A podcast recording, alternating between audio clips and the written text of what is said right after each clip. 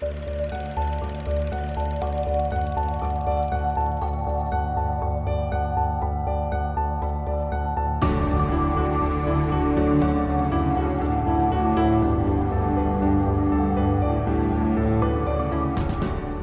I'm Sophie, Hi, I'm Paul. and we are SP Film Viewers.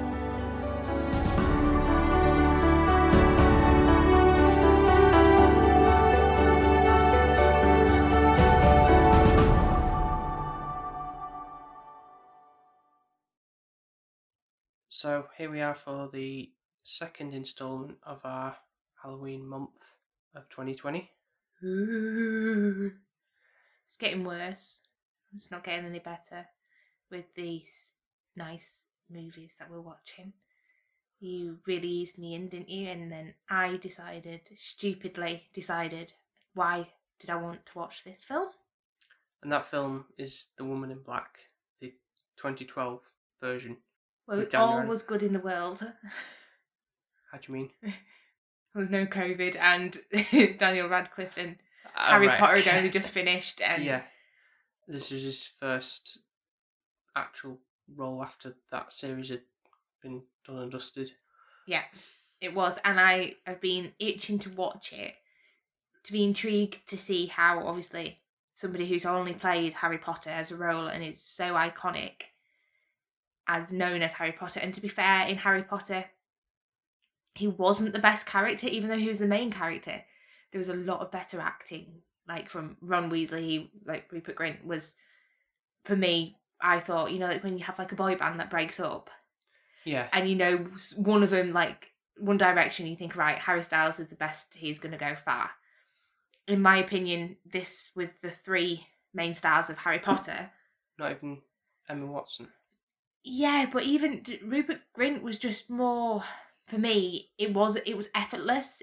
You didn't see him having to act. It was like it felt like he was just so nonchalant and it just didn't come across as acting. Whereas and that was from such an early age like if you watch the early harry potters he's just a knockout of a actor as at that age. Whereas if you look at emma and daniel you kind of see the really like young child trying to concentrate on the lines kind of a little bit more and it more put on i guess Okay, but it's funny you said that because they've gone on to do more acting roles, whereas Rupert has gone the completely only, the opposite the only thing Rupert's done, which is quite funny, is A starring the Ed Sheeran Lego house Nice. and bought an ice cream van.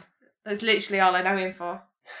He has done small films and TV dramas, but again, you wouldn't know without really looking into all that stuff. But So I was quite impressed Mm. with this role that Daniel Radcliffe plays. It's actually one of his best acting that I've seen him in compared to Harry Potter. It starts, it does start to get obviously better as he ages, and this is why I wanted to kind of delve into this, and this is why I picked it, wasn't it? Because I did say Yeah. to you I wanted to watch it for a while. yeah, and also when I first obviously wrote down on the list of things that like here's the names of some films to pick out from. I'd written The Woman in Black initially down because of the other version that we're also going to be talking about, the 1989 television broadcasted one, the TV movie, because I hadn't seen it before. I've only seen the Dan Radcliffe version. I wanted to see how it compared to that one. However, when Paul said this to me, I just looked at him blankly, as in, oh, there's another. I didn't know this. I Yeah. just obviously knew the more well known version. Yeah. So we have actually covered both, and Paul's been able to do his compare. So it's kind of been a bit of a mishmash week, hasn't it? Where neither of us has Yeah. seen, and one obviously I've been wanting to see, and then regrettably seen. Um, now because I think I've kind of started to get to a point of where it's going to get even darker with the movies and it's going to get even scarier and the content's going to get to a point of where so Sophie probably can't sleep because I feel like it's We'll only going to get worse. Yeah. So wish me luck. so we'll go with talking about the Dan Radcliffe version first, if that's Mhm. all right with you. Yeah. Yeah.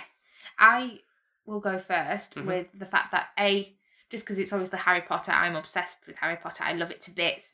And I think, to be fair, it's nostalgia for me. It's the music gives me goosebumps. And I think why I wanted to watch this was mainly because it was Daniel Radcliffe. This is like the only reason why I tortured myself through this film. I can't actually fault his performance. I think he does a sterling job. And to say it's his kind of out of role of Harry Potter, it definitely does that. It steps him aside from his Harry Potter kind of ways. um, and he's a new, he's now actually looking like an actor. Yeah, trying to take himself a bit more seriously in what he does. And this is to say it's his first film. After that, yeah. yeah, after that, brilliant job to him. He didn't disappoint me at all, which I didn't know if I would have been disappointed. I kind of had that little Doubt about whether he would or not, yeah. yeah. So it's it already starts off being freaky from the get go. This film for me and gives me like this horrible eerie feeling, and I don't like it, and I kind of get a bit of a discomfort with the fact that the opening scene is in an attic. It's got scary ass pot dolls, which I hate. Yeah, I mean, I don't really like those things. They are a bit like soulless in their eyes. The But way they're staring just- at you. Exactly, that's what I mean. Yeah, I don't. Yeah, they're quite freaky and I just don't like respect. them. And then they were obviously having. Uh, you, uh, you just freaked me out. Then don't do that. what? You just looked at the side like there's something behind me, and he scared me. Going on to the pot dolls, Yeah, I don't know. I just I think it's their eyes, the way they look at you. Also, it was freaky because they were having a little tea party, and there was three girls, and Paul knows anything to do with little girls creep me out. I don't. in what sense? Just to clarify Like, with people, For example, like a scary girl, girl, Girl ghost. ghost. Yeah, yeah. Like if- even though these girls aren't that. no, they're just- because they're being somewhat possessed. Yeah, possessed, manipulated by the woman in black. Then they're freaky and they're like they're like they look dead in their eyes. Yeah. And they're walking. It's Yeah. that walk. Um So just marching forward, like no oh. awareness of what they're doing, and just yeah, just Then they jumping just- out the window. yeah, just jump out of the window. Ironically, there's three windows that are perfectly open, isn't there? Mhm. And all three little girls just jump out of the window and die. And it's like, and that's literally your opening scene. And I'm thinking, crap, if this is what I've got installed for me, bloody hell, I'm not going to be able to sleep at all. So I, I was like, right, mm, I don't know how I feel about this now. It got a little bit better when Harry Potter came on the scene. What's his actual name in the, as a what's his character name in the Oh, it's Arthur. And the only reason why I can remember this is because our cat is called Arthur. And it's Arthur Kip. Kips. Yes, Kips. Which our cat does quite a lot, ironically enough. Kips. Yeah. Oh yeah, Kips. oh, like a night, a nap. Yeah. and then we noticed in the other one, it's called, Arthur Kidd. which I was like, wait a minute, have I heard it wrong on the Daniel Radcliffe one? So I, I did get a bit. I do wonder why they changed to that because it's is it there should be some confusion with if it was called Arthur Kidd, uh, like for a wider audience where they're like, oh, that's don't understand why is he called him Kid. I Or is know. it patronising? Does it come across as I patronising? Because I Yeah, yeah, kind of took it that way, like they were calling him a kid, like he was But- naive. don't know. Maybe that's part of it, but anyway. But then I kind of get the kid bit because it's like, well, it's all to do with kids, isn't it? Yeah, I guess so. Yeah, it's the woman who's the woman in black who's vengeful against children. So you kind of see this part where Daniel Radcliffe, Harry Potter, becomes a dad, and he's kind of give you a bit more of a background on Arthur and see how his family and the way that Arthur is and why he's the way he is because obviously he it must be so heartbreaking this because it's like you've just become a father and you love your wife and you've got a, a new baby in your arms and then you get told that your wife is no longer here because obviously she's died in childbirth it's like a such a yeah, it's and then- horrible. He did really play the role really well because you saw this emotion of so excited for the bundle of Yeah. joy and then absolutely devastated. That yeah that, that's been taken away and it's like i couldn't imagine having that going th- through that. Thing must be soul crushing. Yeah because now every time you have a birthday for your baby Yeah, you're you're also mourning your Yeah. wife. Yeah. It's horrific to think and then also you kind of could get a little bit of resentment towards the child because it's like which didn't actually show in the film because i feel that's how most things would probably go wouldn't it if Mm. you mentioned that oh well you are the res- your birth is responsible for my loved one's death, and it's Yeah. kind of thing. But it doesn't come across that way at all. which is lovely to see. Actually, really does love his child, and I think actually he's clinging on to the fact that that's the only aspect of his wife he's now got in this world, and I think that's the right way for that to kind of pan out. So Arthur Kipps, his job is is basically like a lawyer. He's he seems in this one anyway. He seems more of like a part timer or something, or he's, he's not really worked up his way up the ranks. He's kind of Mm. like He's not He's doing so well. not doing so well in his role, but on a referral kind of thing, and this Yeah. is like to redeem himself. chance, yeah, as this, the the boss man says to him. So he's obviously going to the estate, Eel Marsh estate, hmm in this place called Crythin Gifford. I think that's how you say, how you say it. and obviously this lady has passed away in this house this big big Yeah. house that she's been rattling around in and there's all these paperwork and figuring out the finances of that side of things and then obviously eventually once they've done that they can shift all the stuff out and be able to sell the property but it shouldn't be too hard to do really so it this is where it becomes a bit worse for me is when he gets to the house. It's a creepy ass house. It's really, really creepy. The gates are creepy. The weeds, it's all overgrown and it just has that feel. And also where it's placed. Yes, it's very much in a in a very spooky place. It's kind of like in the middle of nowhere. You're on a- isolated, aren't you? Yeah, on, on the causeway, where it's like a windy road that only comes available when the tides come in. So it's kind of very much an isolated thing. It's like something in the distance. It's like there's that creepy mansion That that you can't don't- always get to. Yeah. Which then I feel like gives you a sense of trappedness. Like you kind of you can Yeah. once you're there, you're stuck until the tide goes back yeah. out or in. You know, and that that thought of that like you can't go anywhere so and you're all on your own i think kind of plays on it massively they're really clever with the way that they've done that even the foggy scenes like when they're going driving up to the house feels eerie and ominous and it's kind of just a creepy kind of thing and even with the birds crying and the gulls and stuff and yeah. it just It's obviously decorated in that way for the set to come across very much like you know old, worn out statues and like I Mm. said, overgrown weeds and everything just looks all it eerie. it does get creepy and it's also a case of where you see a lot of kind of resentment from the village folks as well towards Arthur in this one. Yeah, they seemed a bit more like you know, it's like I'm come here to do business at that house, and everyone's like, ooh. You can't go to that house, and you know, it's go like- quiet, or they have that look look about them. It's like turn away and like Yeah, or kind of want to res- stop them, so restrict him doing his job. They don't want to help him. So he's also got that resentment from the villagers, so he hasn't even got that support. So his isolation and him being on his own is massive, really. You Mhm. kind of feel that, which is scary, really, because he's so vulnerable in this situation that he's been put in. There is one family, isn't there, that kind of helps him out a little bit, but even the wife seems a little bit kooky and gets possessed by her son, doesn't she? yeah, she they lost a child, and it seems to be ghost of whether it's the woman in black or it's just she's just one of those people who seems to has that spiritual thing about her that Mm. kind of thing 'cause she starts you know doing like Oh, the, I didn't the like that messaging thing and it's like scribing in the table with the Mm. etchings and stuff and it's I did not. I did not like that. That freaked me out. Some chronic. Um, and I think my logic is go with me on this. Mm. This is how deep I've been thinking about it. So I think the little boy talks to his mum, and obviously it's spiritual Yeah. awareness, and she's open to that kind of channel.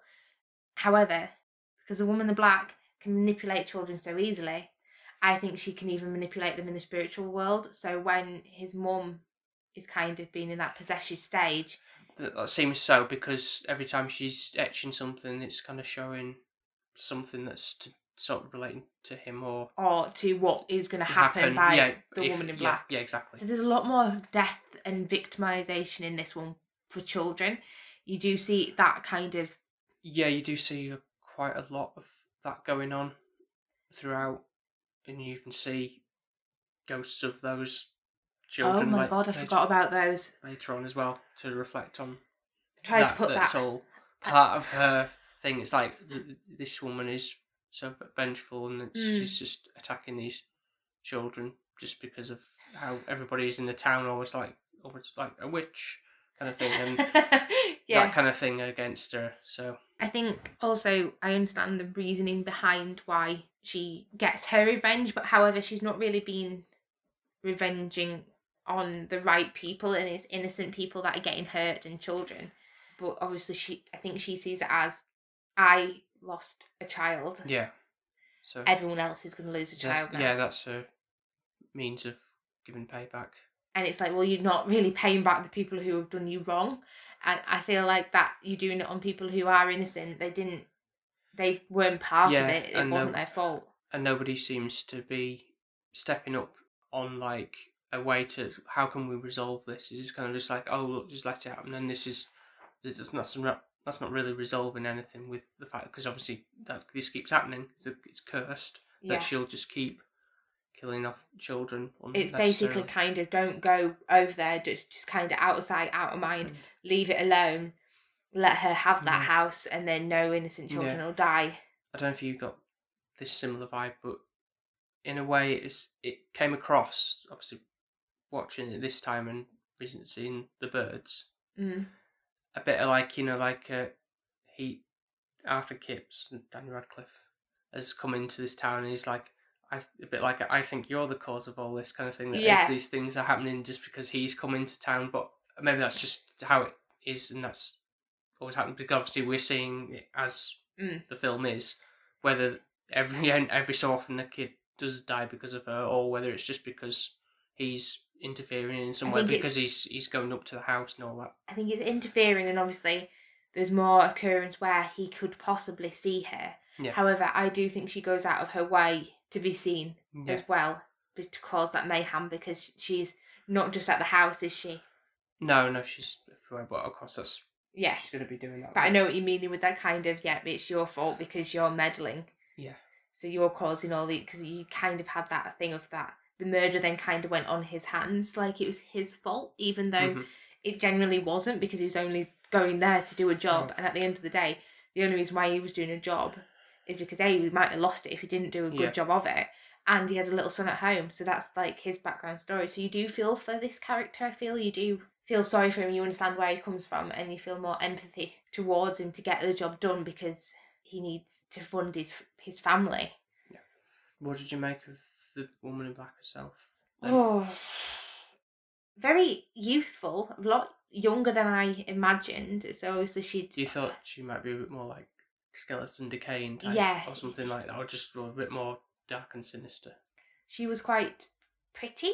Um, actually, in the facial features, she wasn't actually like scary, but it was more for me the way they played the music, the way they did their lighting, the way that they then she would pop up or she would just kind of be stood in a corner as a shadow Yeah. and then kind of slowly and, and the stare of her that was the kind of so actually her look at her as a self wasn't like a scary thing but it was the way she was portrayed i guess Obviously, when you said about music being Mm. used in it, there was a point, wasn't there? Where it's, it's kind of like Arthur looks up at the window, and then you sort of see her in the window, and then she moves away, and then suddenly there's like that.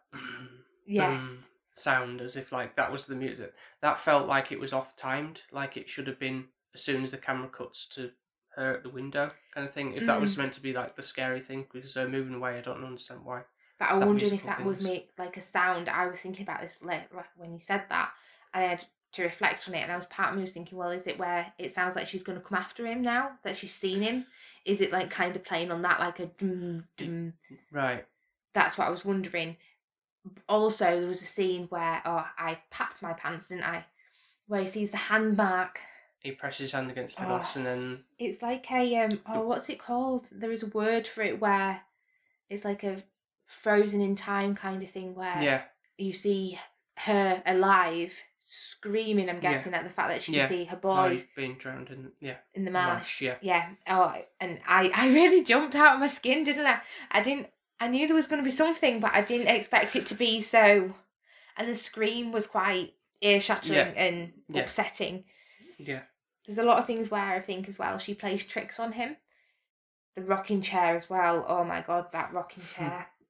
And all the little trinkets and Mm. toys in the room. That, I mean, that's again, that's a bit like the pop dolls, isn't it? Where it's yeah, it's just- like yeah, I know it sounds daft, but you know, like if you go into one of those old manor houses yeah. See all the Victorian toys. Yeah, and you go into the children's room, it's them kind of rooms that freak me out the most. Go into a normal bedroom, go into the kitchen, fine. Go into the child's nursery. yeah. and I think it's those scenes of the rocking horse or something. yeah, yeah. And it's something. It's weird how something so innocent can just have some sort of horror-based connotation really, to Mm. it. yeah, the trinkets as well, the sounds of the little. Yeah. I would not have stayed there as long as he did. Literally, if I'd have seen that rocking chair, I'd have been out of the door as quick as you'd have known. I wouldn't have been like trying to calm her down. I'd have been like, oh, telling her to, because basically it kind of feels like he's going, just stop rocking, woman. Yeah, And it's like, I, no, I would. You'd have seen like in a cartoon, twenty Yeah. billion shadows of me running out yeah. of the yeah, door. through the doors. Yeah, shaped holes and the poof, yeah. it's like dust cloud. yeah, it, it I'm not gonna I'm not even gonna dumb this down of how scared I get about this. And I do believe it is real. And I think that's what frightens me the most is that actually these sort of things can happen and I, I genuinely believe that. I do. I'm in the vein of wanting to believe. Obviously, I've not really seen much proof. I do. I guess I kind of like the idea of there being that spiritual ghostly Mm. presence among us.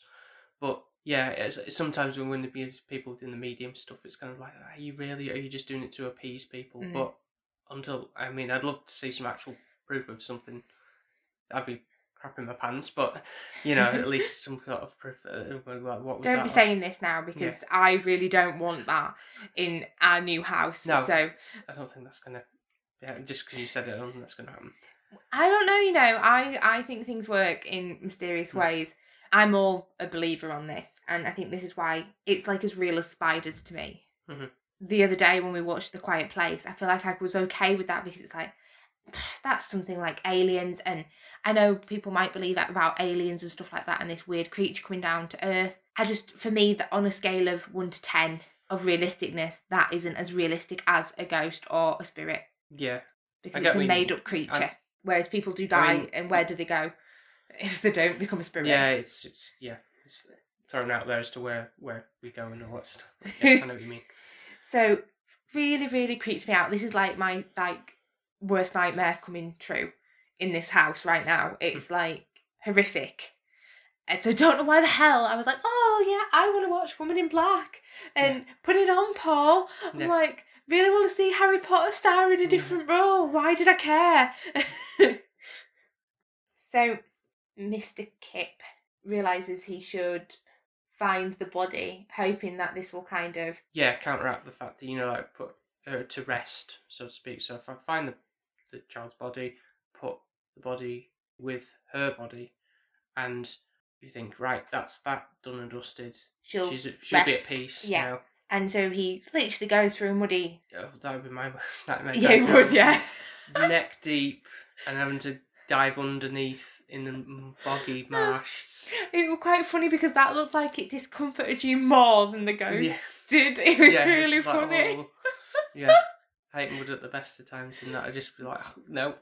Literally, and he dived in, didn't it, like he was in a swimming pool, and then. Yeah, Ugh. So obviously he thinks he's doing a kind gesture. He then thinks, oh, well, my boys come into this little town, and we're gonna just go back home, and we're gonna leave it there, and Yeah. everything should be sorted, and he's done his job.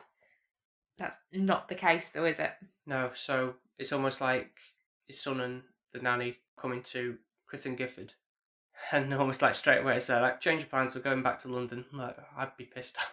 Like, come on that way, because I'm sure it wasn't cheap tickets even for. But I'm guessing he'd have been paying for him. But the fact that you've been on a long, long journey, Journey. that'd be the most tiring thing. is like saying to somebody, "Oh, you've just gone to Australia, right? Get back there now." Yeah, yeah. But then, so tragedy strikes in relation to his son now being manipulated by the woman in Mm. black, and to like sort of like come on over here to, onto the train tracks. I saw that coming. That was so predictable. Yeah, oh, yeah, of course. It was yeah. like how is nobody looking after this child and holding its hand or carrying it so it can't you know like if that were my child and i knew what i'd just seen i wouldn't be letting it out of my sight Yeah. so it's like when i saw it i was like oh you- you're being so stupid 'Cause it did that did that kind of get my goat a little bit So then Daniel Radcliffe then gets down onto the train tracks to try and save his son. But unfortunately, he's unsuccessful and he's now in the spiritual world, i And- think this is quite poignant reunited with his wife. you know this sounds really weird Hmm. i felt like i got a happy ending even though Yeah, even it was sad because he died and his son died, but the family are together now. yeah so that Yeah. made it fine for me it was like actually they don't have the worry about the woman in black anymore. Yeah. they're all in white and they're like ha- they're carefree. They don't have to worry about his job anymore. They don't have that strain and stress. And actually they're back as a family. And it's like that to me is a really good ending of a really really horrible scary film. Although it does end with the, uh, which is like a bit of a like shoehorned in. I feel like the woman in black's doing like this, looking over, and then she just like the look to the camera as if like Mhm. I'm going to get you next. I think like, yeah, you could if you wanted to end it, just end it at the them walking off. Yeah. into- but i guess they wanted to give that horror film but i think as well also i think she was a bit bitter twisted Yeah. with that because it's like well actually you've just given him everything he wanted yeah. essentially. Yeah. so you've kind of messed up there because you hadn't made him feel that pain if anything you've given him a happy ending Yeah. so yeah i really really really enjoyed this version i think it was spooky scary creepy good ending which helps and i think daniel radcliffe does a brilliant sterling job Okay, so do you want to talk about the 1989 version before we do the final scores? yeah i think so everything? yeah Okay. So yeah, like we said, I hadn't seen this one before. I wasn't very much intrigued to know what how this much differentiates with it, and to be fair, there's quite a lot that does. Yeah Really. there really is so first of all obviously you've got mr kid instead of Yeah. mr kip Skip. Yep. Secondly, you've got a fact of, of his family is alive. He's got his wife. He's got a So lot more children. Yeah, yeah. So you've already got that setting up. You know, it's all everything's happy there with his family life. He's also got a really sterling job. Yeah, he's, he's the, like part owner of the company that he's the solicitor firm that he's working for. So Quite high up in the ranks, and he seems to be well in his profession, and he seems to have a happy family. So he seems like the typical happy average Joe. Well, no, more than average Joe, well off kind of man in that kind of era that it's set in. Because it's kind of portraying the same era, isn't it? For Yeah. 1925 is the sort of era, the sort of Mm. time However, with the Daniel Radcliffe one, you get that era there, but you don't with the way they talk, and you don't. yeah, it's It's underplayed a little bit. yeah, it's trying to make it a bit more easy for everybody to. So not that the people in this version are any harder to understand in the way they speak, but I guess it's it's trying to make it a bit more accessible for everybody in the, Easy. the, the 2012 version. Yeah, more easy pressing, I think, and not as so hard to understand. And that's why I thought Mister. I didn't know if he was saying it funny. You know, like sometimes Yeah. when we've been watching older films, Yeah, they talk a little bit yeah. funny.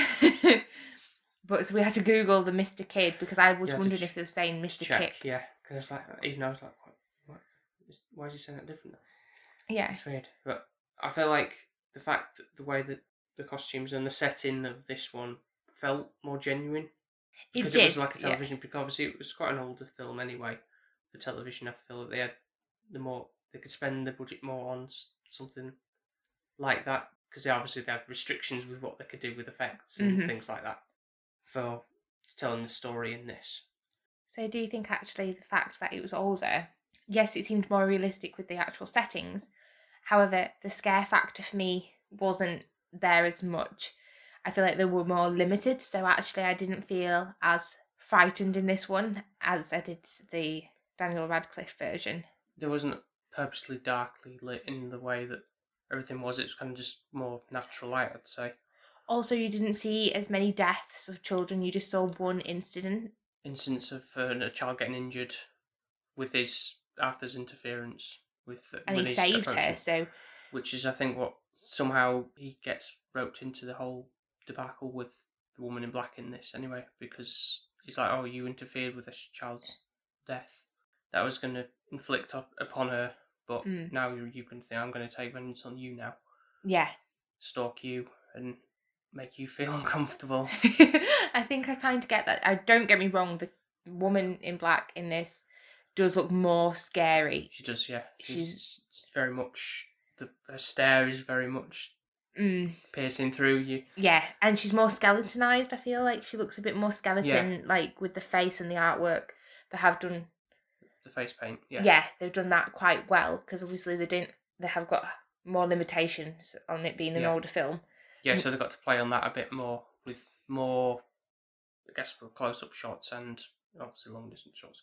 But obviously, when you do see her more close up and you see her like walking slowly towards him at, at Yeah. a later point in the film, and that comes across as a bit more terrifying because like uh, like you're just going straight for him and it's like okay, you know feel a bit uncomfortable. Yeah, yeah, that. you do, and I think you have to have that because otherwise there isn't all these like little tricks where something starts to play or Oh, yeah, you haven't got the as many musical cues to work with, and there's no purposely jump scare Mm, moments, elements no. to it.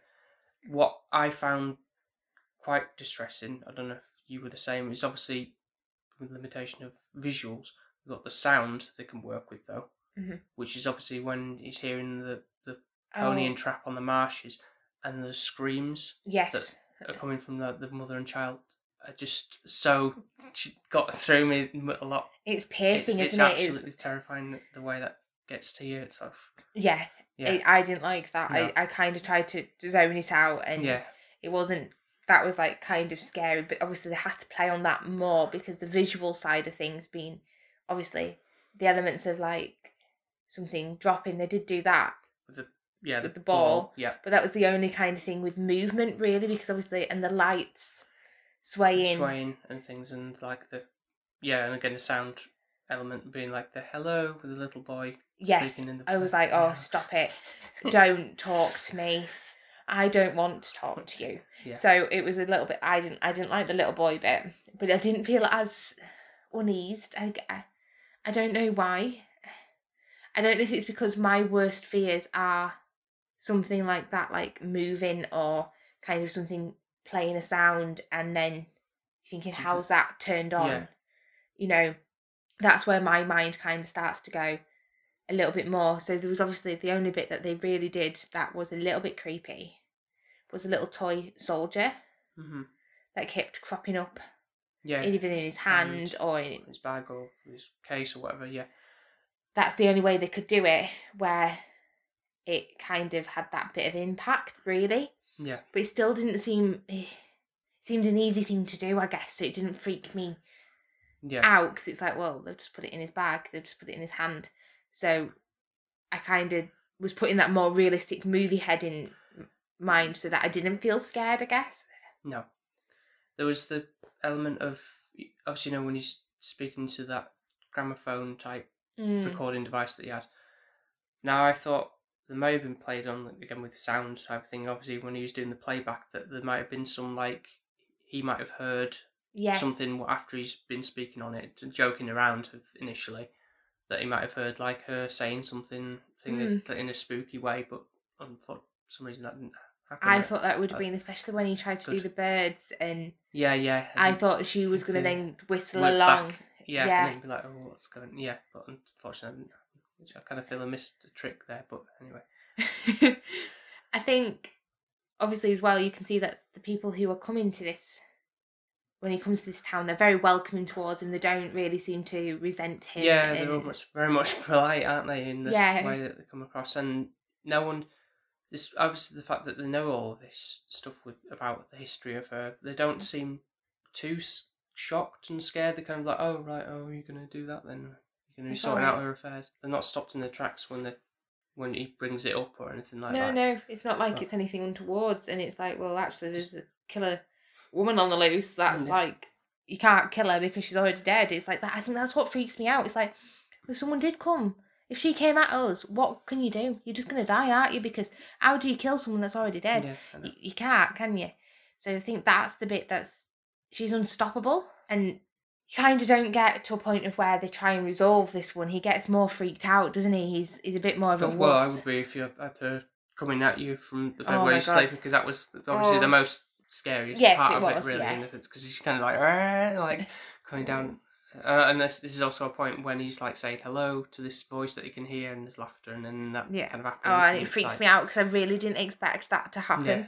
I was like expecting the little boy, Yeah, so yeah. she was actually like playing on it, really, yeah, wasn't she? Exactly, yeah. I did not like that at all. That was my worst scene in this. But he does seem a bit more easily spooked. He doesn't go back to the house that much. He does, he does get a dog, Spider, which I think is a weird name. Obviously, the other guy, Daniel Radcliffe, gets a dog, but don't remember the dog's name for that one. No, I don't know. So as you say, it kind of like almost winds down a little bit after that incident with everything. He's kind Yeah. of like resting in bed for most of it. and He's kind of just recovering. And they send him back home, Um, don't they? And back in the office and everything, he's obviously he finds out that the house burnt down or something. So there's no nothing left of the house, and Yeah. that's where we never see it again now. So he's only got that word on that, and that's again I think that's more a budgetary thing of right. Yeah, Yeah. just wipe it out. There's no reason to go back to the house now. which is obviously that's different from what happened in the other version. So all he's got left is the his case full of all Mhm. his the papers and everything to sort through it thing because there's nothing else to really sort through now. And he's I think he's looking for the little figurine yeah, and he can't seem to find it. And then I think it gets to him somewhere his his mental health is not. deteriorating. yeah. So he's somebody he starts burning all the things in his Burns his his entire office, office, yeah. pretty much. he does blame his boss as well in this one and says like, "You knew. Why did you send me there? to- Yeah. Like, how could you? You know, why would Yeah. you do that to me if you Yeah. knew what I was going to get Yeah, myself in that doesn't seem- in?" the case in the other one though. So. No. Then on the wiser, I think also he thinks, oh, okay, the house is burnt down. I've burnt all her stuff. I'm free of her now. So you kind of get that same thing of I've got given her the boy Yeah. to rest, and now they can rest in peace. Yeah. And he's thinking, oh well, now she's burnt in hell. I think I don't know, but that's still not the case, is it? She still comes back. yeah. What So- does this woman want? I think she's just playing games and just doesn't. She's just absolutely vengeful against things. She doesn't seem to care who or what it is she's targeting. It's just She just Uh, doesn't want anyone to be happy. I think exactly. she hasn't been happy, so she doesn't want anyone else to Yeah, have that. because it's quite a the ending of this. I don't know if you want to spoil it for everybody, but if people want to watch it, but it's quite a very spiteful way of going out, and it's like, oh, it does leave you a bit of like, oh gosh, you know, that's horrible because It didn't leave you with the ending that the um Daniel Radcliffe one, where it actually was a nice ending. in a sense, Yeah, it Yeah. was because they're all together and they're all reunited, and you but- kind of got that little nice kind of glowy feeling. I felt, you know, to an end of the film. yeah. But I This, think this but wasn't think- the case. Yeah, I think all we'll say is that it's not the case. But funnily enough, I think I was doing some research on this, and this is also different from what's in the book as well. So, a lot of adaptations to to the film and the books and such. yeah. So obviously now makes me intrigued to read the book at some point. I'm on, you're on your own with that one. Well, I'm not going to read it out loud to you, but I'm not. yeah, I'm not going to be reading it. after I've done with it now. But there we are. There was also a fun facts that you found out. Oh yes, I've got some other ones actually as well from what I've been researching as well. The first one that you're on about is the fact that the actor who plays Arthur Kidd in the 1980 version actually plays Harry Potter's dad in the Harry Potter series. Really strange because I was sat there going, he looks so familiar. I'm thinking, I don't know why he looks so familiar. It's an oldish film. I'm not going to Yeah. know how I know this person. I'm thinking, but he just looks so familiar. And when you said that, I was like, hmm, does he? You had to show me a picture, didn't you? Because I was Yeah. like, I don't recognise him without his glasses on. but yeah, Well, I mean, I wouldn't, I didn't know that even without no, looking that up either. But so I think it's quite fascinating to say that it's Harry Potter's dad. Obviously, they're quite close, so maybe I don't know if they are quite close in the actual real life, w- and he's Yeah, it's actually funny, done that yeah, role it's and again, maybe it's like, helped him to guide him how to portray it. Possibly, I don't. Yeah, could well be. The other ones I'll read out. In this one, the distance between the actual house that he goes to and the causeway he travels with are actually over 200 miles apart from each other, so in location, they're not in the same location at all. They're Oh, they're not. No, so they filmed in the house is in its own thing, just somewhere. And this is the 2012 Daniel Radcliffe one. No, no, Oh, the other one. yeah, the other one. So is the other one actually on the? Well, probably could be the same thing. for all Same I know, but principle. Yeah, yeah. But I actually just thought it was this creepy house. that That, just perfectly just sat. in- well, I know on the Daniel Radcliffe one, they did say that they actually did.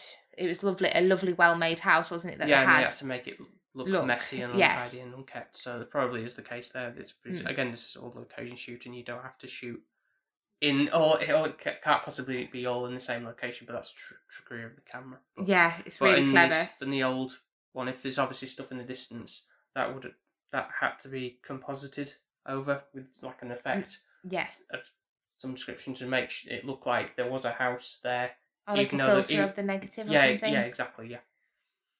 Um, about the dog is this other fact. Spider. Yeah, it's actually a bit of a problem with uh, the lead, you know, the lead actor. So like when he was running downstairs t- to go get the axe, you know, and when he's going to, Oh, get, yeah. to get to get break into that room, the child's bedroom.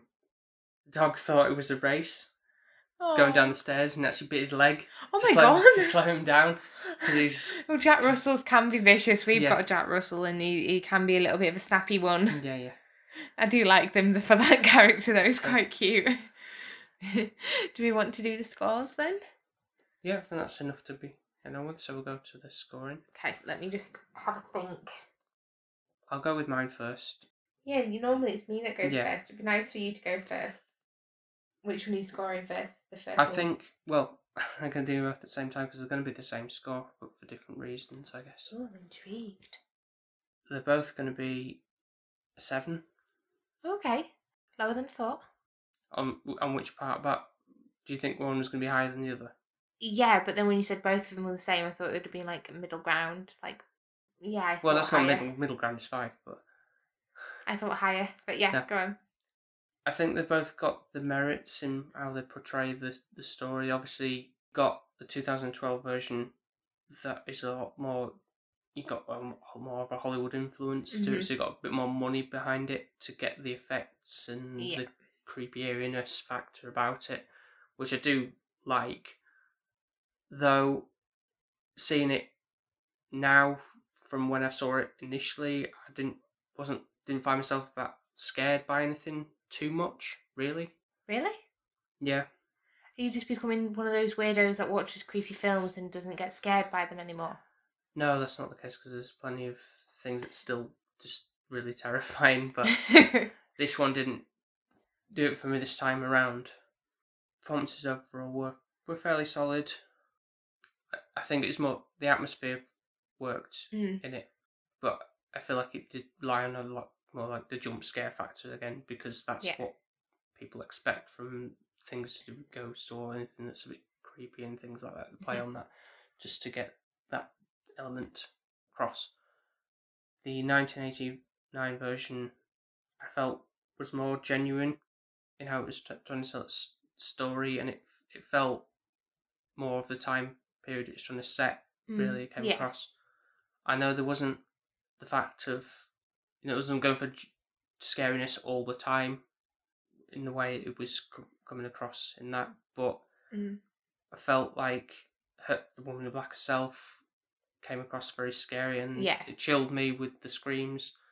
felt with the audio it was more came across genuinely more terrifying in the because it felt more real and raw Mm. Yeah. about it, and that the ending of that film was a bit what left me like, oh gosh, that's yeah, it's like uh, didn't I know it left left me feeling a bit. Did you not expect that ending? No, I was I wasn't sure how it was gonna play out essentially, but because it all seemed like I don't. It's hard to explain without you know like going It seemed it. like it had kind of been resolved, yeah, so to but speak. As you know, as, as as films sometimes do with horror, they think everything's okay, and then suddenly, boom, something doesn't. But I felt I don't know, there was just something about it that just kind of like oh, hit me. But I think it was there was there was parts where it was like, yeah, there's a lot of talking going on, Mm-hmm.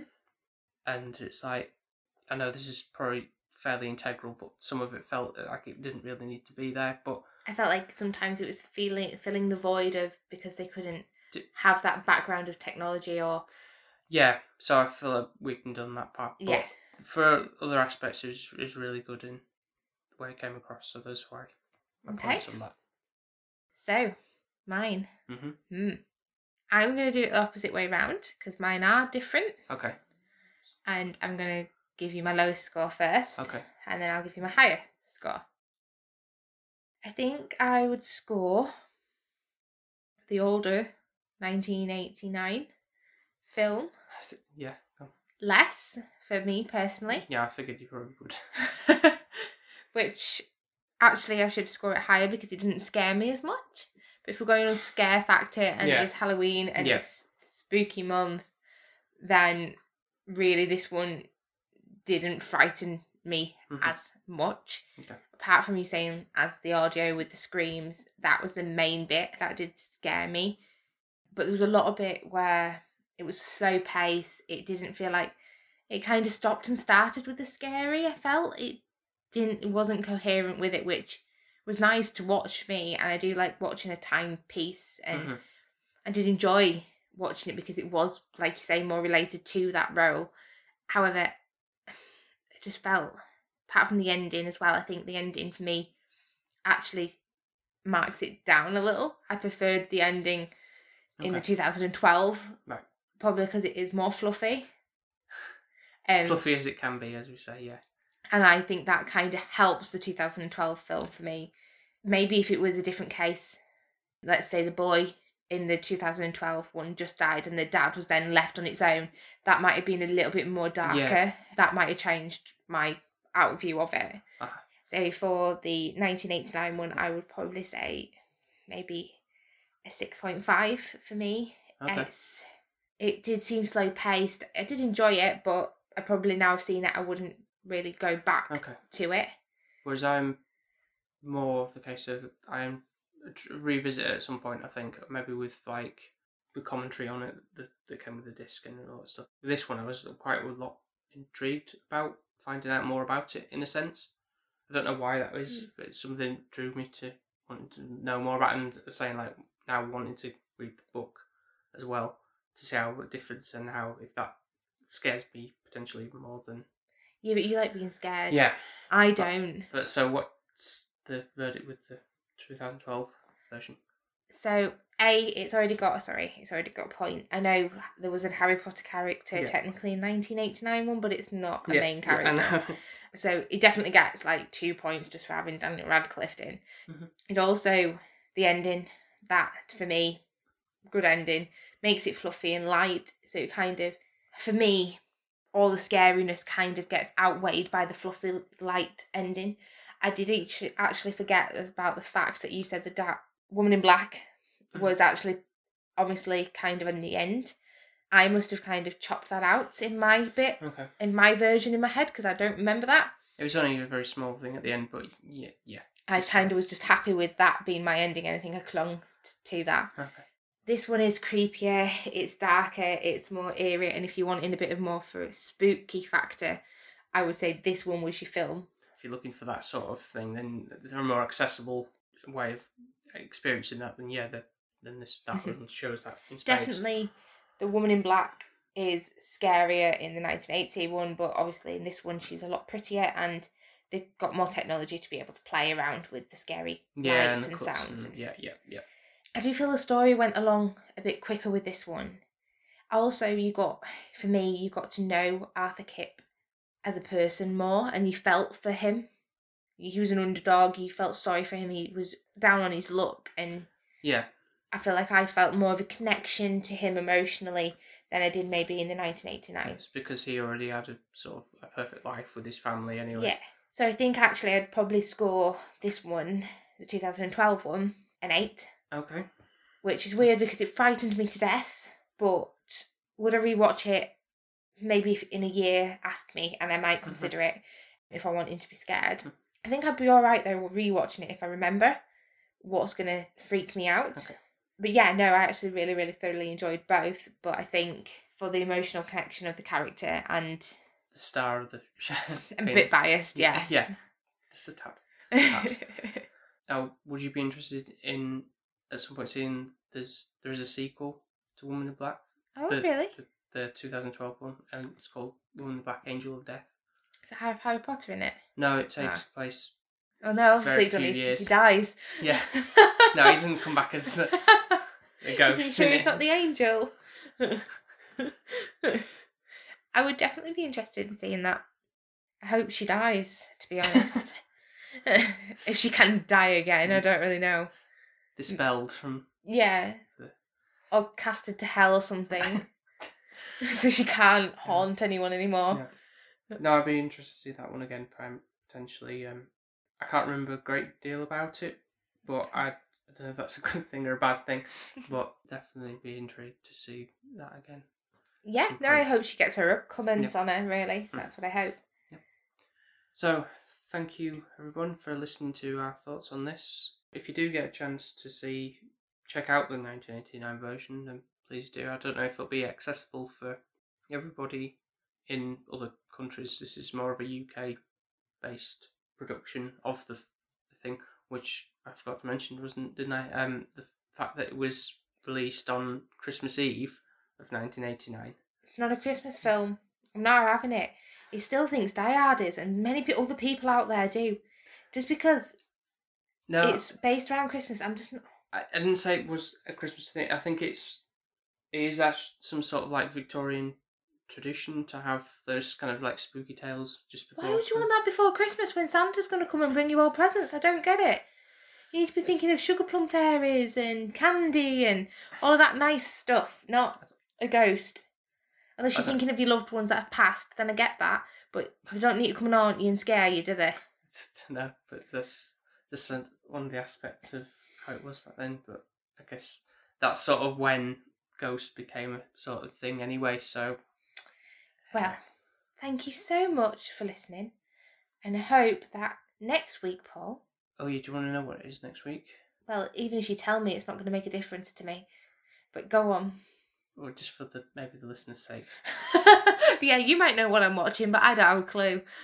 So we're not saving it for the day itself the end of the month, i.e., Halloween, but we are going to be watching the film Halloween, the original one.